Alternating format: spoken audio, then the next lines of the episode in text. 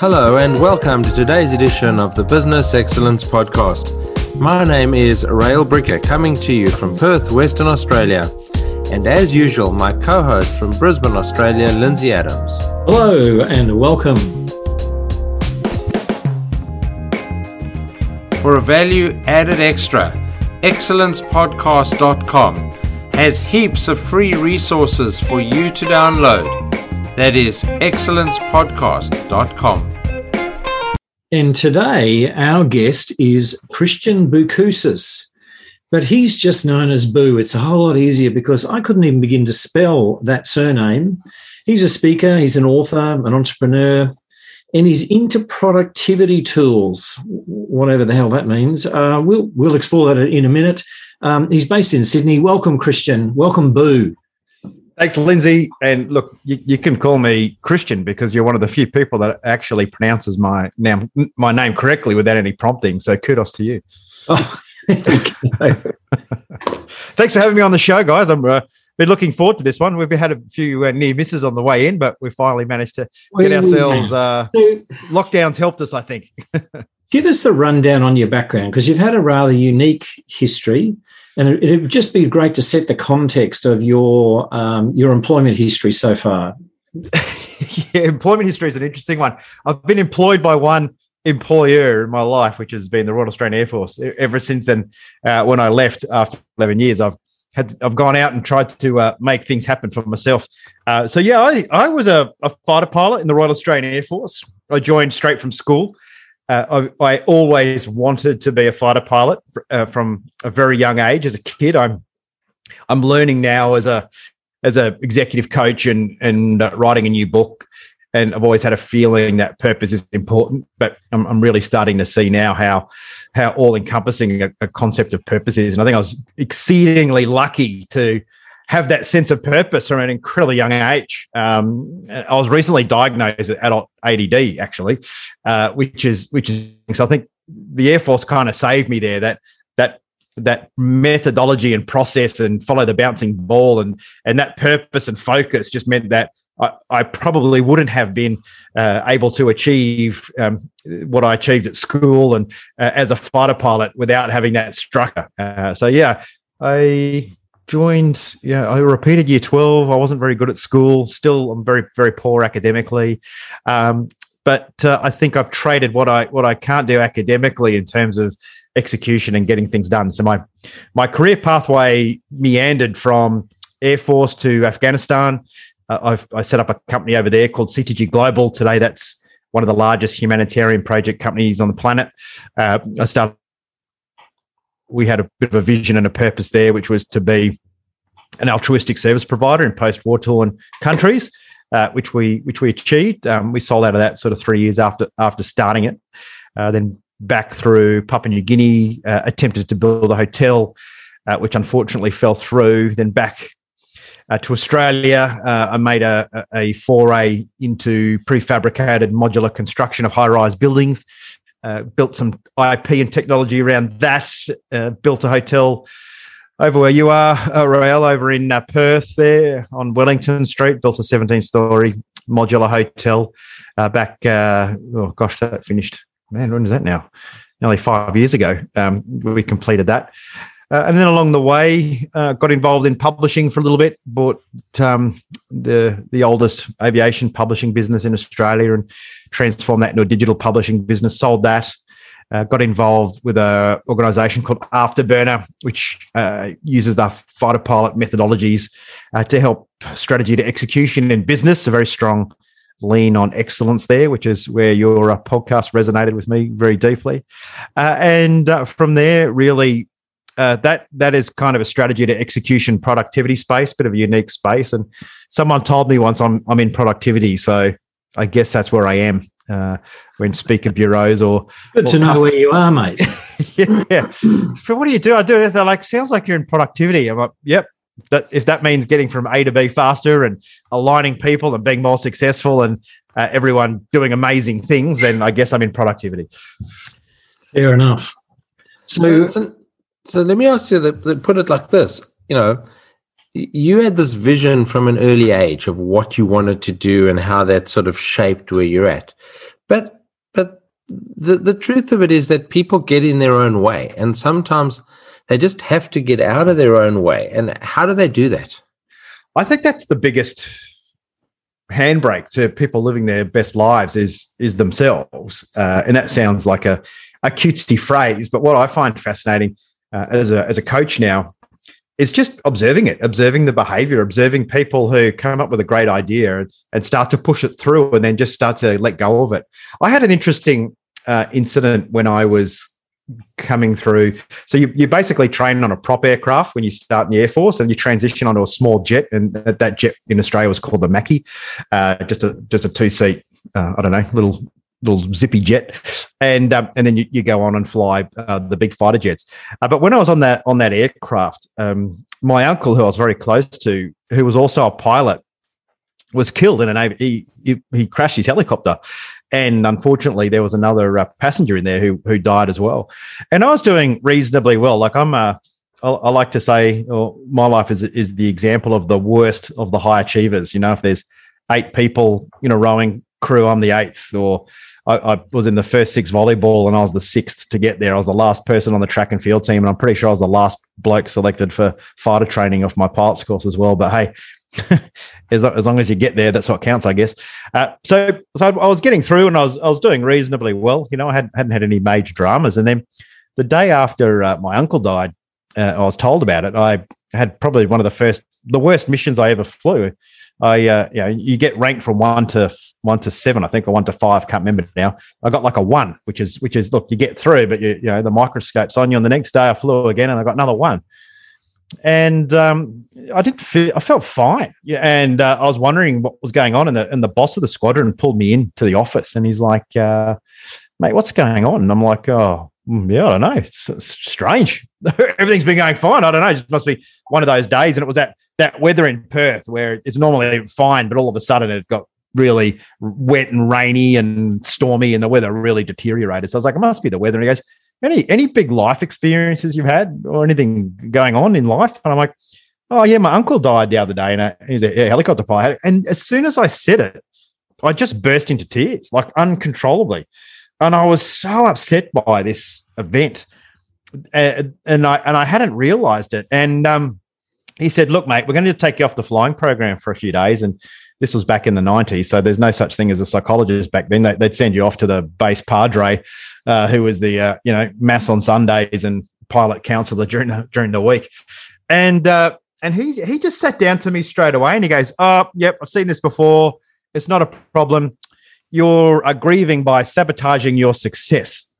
And I'm like, "What does that mean? That that sounds ridiculous." And he goes, "Oh." Because you're unable to grieve, because you're a man and you don't do grieving, what you're subconsciously decided to do is sabotage your career instead. And I was like, oh, okay, no, no, still didn't really resonate with him. And he, talked through it and we had a chat about it. And I just sort of made the decision to say, okay, well, maybe, maybe that's it. Maybe that is is something I need to have a think about. And I thought about it and I did the grieving process because uh, my, my uncle taught me to fly. And when I was a kid, my cousins and I, we used to go to his farm and muster cattle and did a lot of development as a kid, learn to drive a car, shoot a gun, go hunting, muster cows, ride a horse, fly a helicopter, all through my uncle. And, and, and that for me, at the, and I was only tw- uh, 19, 20 at the time. And I thought, wow, that, that was really interesting. And then my career from that point on was fine. I was always a really happy guy. Uh, it was hard, but, but I was successful. So every time I see someone self sabotaging or, or getting in the way, that story pops up in my mind. And rather than kind of think about it, you know, like as in self sabotage. Well, that's a joke. You know, who? How does that happen? Having that experience makes me a bit more empathetic towards people who are who are doing it, and I and I call them on it really quickly, and I go, look, don't don't step away from your idea here. Like lean into it. It's you, are putting your own handbrake here. You're, you're, you're creating fear and and barriers that don't actually exist. So that's a pretty long long answer for a short question, mate. It is. And it's an interesting one because I think a lot of people get in their own way. They know what they need to do, they know the strategy, but they don't necessarily execute. How do we connect? I mean, you're, you're into strategy. How do we connect strategy with execution? Look, I think that is the easiest thing to do and the hardest thing to do. Um, one of the other interesting uh, elements about being a fighter pilot is it's one of the few professions where you you create strategy and you're a very strategic thinker because of the your, your mission profile. You cross different countries. You're moving very quickly. There's a lot going on underneath you. You're you're moving through different phases of the battle space very quickly. So so you're very strategically minded because everything you do has a disproportionate effect. Uh, but at the same time, you're flying. You're, you're the tactical guy. You're, you're, also the person who's responsible for for um, maneuvering this aircraft around. And I think what that creates in you is you you you're very careful about what you commit to, and you're very careful about creating strategies that you know you're accountable for for delivering. And I and one of the challenges, particularly in in large businesses, in fact, even, not even large business, any businesses, or small medium enterprises, the same business owners especially, is because we're telling people what to do. We start to become disconnected with what it takes to get something done. Uh, and we just think because we've had this great idea and we've had all this thinking time and we've we've had, we've slept on something and the next day we're like, you know what, we should be doing this. This is what's going to transform the business. And everyone's at work still living in yesterday. And we have this big disconnect between what we want to do. I call it the the want, plan, do gap. Um, but there's this gap between what the leadership or the owners want to do uh, it's it's it's a lot further away than than what they plan to do because they kind of know, like instinctively, they they know that this is a big thing. So I'm just going to chunk it down a little bit, and then even that's overly optimistic, and then they go and achieve the team achieves below that expectation. Uh, so when you have this big want, plan, do gap, uh, you you create a strategy that's unexecutable. So a, a key part of that, and, and what part of the methodologies that I teach is debriefing, which is hey, what, what do we set out to achieve here? What actually happened today? Why is there a gap? And what are we going to do about it? And one of the key root causes but for execution gaps is overly optimistic plans, which which come from uh, this cognitive bias of of optimism bias or or, or Dunning Kruger effect. These these kind of um, reasonably well documented phenomena that makes us always think we can do more than we can actually do and other people are never able to to achieve the same levels that we can achieve. So it must be their fault. Uh, and it creates a lot of tension inside organizations, this this bias towards overly optimistic outcomes. Well, let me ask you a question. A lot of leadership coaches go around and and sort of, you know, part of their mantra is, you know, telling managers that they that they must step away from the execution.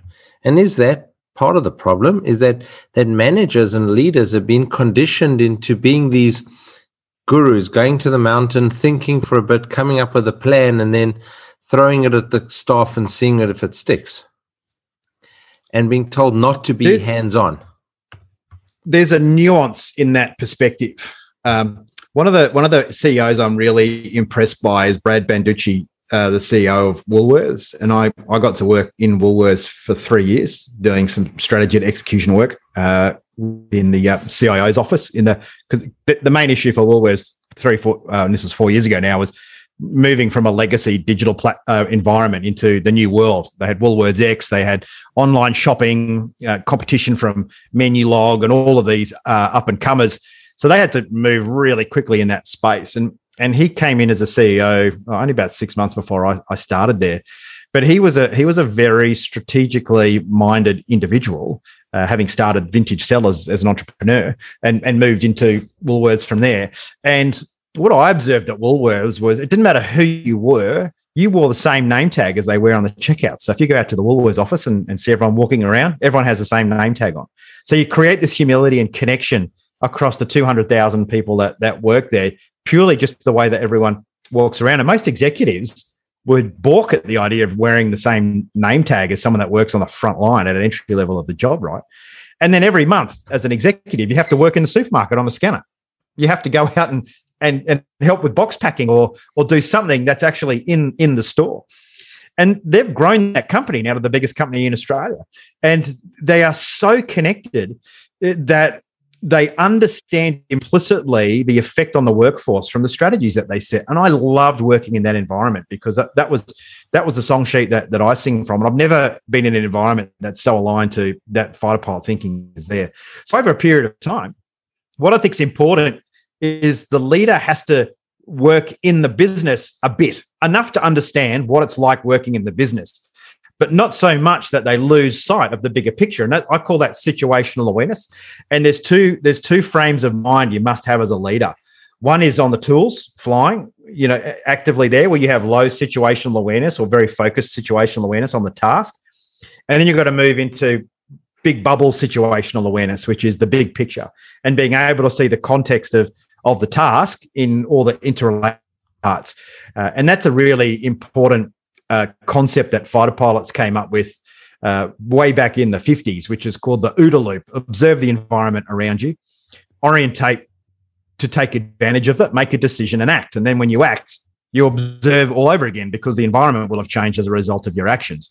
And it's a loop that goes around and round. And, and uh, in my new book, uh, which I'm currently writing, uh, which is called the GID mindset, get it done mindset. The whole pretext of that is situational awareness. Self awareness is part of the journey, but awareness of yourself in the situations that you're in is even more important. And then when you multiply that to a team layer, the awareness of every person in the team, if you create systems that enhances that together, like the Air Force does, you become an incredibly powerful team. We're talking four, five hundred percent more productive outcomes as a team than a team without situational awareness. And there's a bit of a, I mean, I can talk you through that, but there's a there's a very definitive loop that you go through to create situational awareness. Uh, so I think I think in the knowledge era, when when businesses and organizations used to be successful as a result of the knowledge that they had. Today, it's a situational awareness uh, model that works best, which is I've got so much information. I need the right information at the right time to empower good decisions. And those decisions, they don't equal tasks, they actually equal outcomes and objectives. And, and the work I do within a company at, at the strategy level is I don't want to hear a single task in this strategy session. I do not do not tell a single person how to do their job. I just want outcomes. And every outcome when we leave this room must be clear. We must be able to measure it, and it must be achievable at all levels. Uh, so, so, so I think the um, the best way to achieve a good strategy as a leader is have the people one up and one down in the room when you create that strategy. And that again is a is a lesson that comes out of military, what we call deliberate planning. Whereas if you've got someone that you need to go and do something for you, one of those team members is in the in the room creating the plan at the same time uh, and we get away from that. Uh, you know, people people don't really understand how the military works. They, they, I think they just think you read a book and you do what you're told, and that's it. And you, you are disciplined because you do what you're told really well. Whereas the opposite's true. We, we create told, wouldn't you? No, you don't. Well, you have orders, but you, you know, as a leader, when you're falling back on an order, that you've like you're taught you've kind of failed as a leader. Like like. Okay. Well, so humour me then. How when you're in sitting in that fighter jet, how fast does that thing go? What speed does it run at? Look, you're anywhere from 1200 to 1800 kilometers per hour. Depends on what you're trying to, trying to do okay. it. So I'm guessing that you you got to think fast and then even probably even act fast when you when you're sitting there. How do you translate that to business? If you're a leader in an organization, how do you think and act like a fighter pilot when you're sitting at your desk? You do you do the same thing slower. Uh, that that's the benefit of it. it. Situational awareness is situational awareness. It doesn't care how fast you're going in, and uh, you know I see ample bad decisions at at a slow speed, let, let alone you know bad decisions at high speed, and and uh, one of the things we we learn is good or bad decisions is irrelevant. The decision itself is what's important because once you make the decision, you renew the environment around you and once the environment's renewed, it allows you to make more of them. Uh, without a decision, the environment stays vague; it stays grey. Yeah, you, you need to you need to move into the black or white end of that spectrum, and that's what situational awareness is. So, uh, where I where I talk to businesses about uh, where you, you, need situational awareness, that, that's around your outcomes. You you create a team and an individual outcome per day, per week, per quarter, uh, per year and the situational awareness is, is around that because we spend so much time uh, in the office doing nothing or, or, doing work that doesn't deliver an outcome. I was reading something today actually uh, on this. You know, three to five hours a day in the office is spent on non-core tasks. Um, so, Christian, let me ask you a question, and, and I'm going to carry on with the with the fighter pilot analogy because that's kind of a lot of what's driven you. But one of the things that you're talking about the situational awareness, a, a heads up display, and a lot of vehicles have now got heads up displays, is almost in my mind this analogy to great leadership where you can see the environment, but you can also see the detail at the same time. You know, how does it, how, do you think that that actually makes you, makes pilots better or makes leaders better, being able yeah, to have this double vision?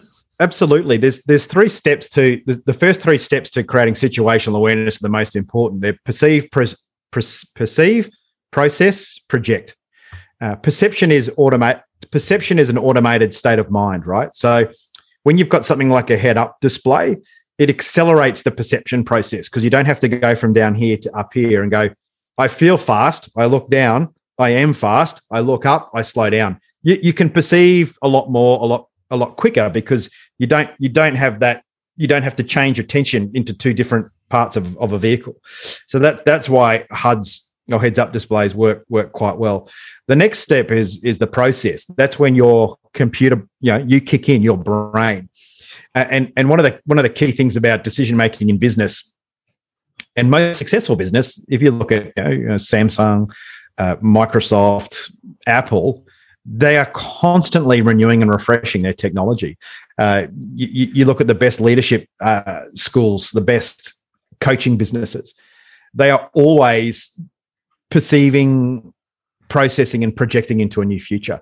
So, so this this bit here is the faster we perceive perceive something, and the better we perceive something, the faster we can then think about it. So if I've got if I've got the, the perception of speed and the number of speed, that helps me go, I'm speeding much faster than if it wasn't in a heads up display. And when it when I can make that decision much faster, I can project into the future and go, I'm going to I'm going to get a speeding ticket. I'm going to crash if I keep going this fast. I can then decelerate, make a decision, then I can go through the process again and I can perceive now what's happening. Well, I feel slower, I look slower, therefore I must be slower. So it, these decision making loops we take for granted I think what, what happens in a business or what I've observed in business is because it's a social construct, we, we just we make it way more political and complicated than we need to be. And that's okay. Like that's life. You're going to do that. But I think where we can take more lessons from the, the fighter pilot mindset is within a business, you can probably execute two to three hours a day with focus and just get on with whatever you want. You can go and sit and read the news for the next five hours.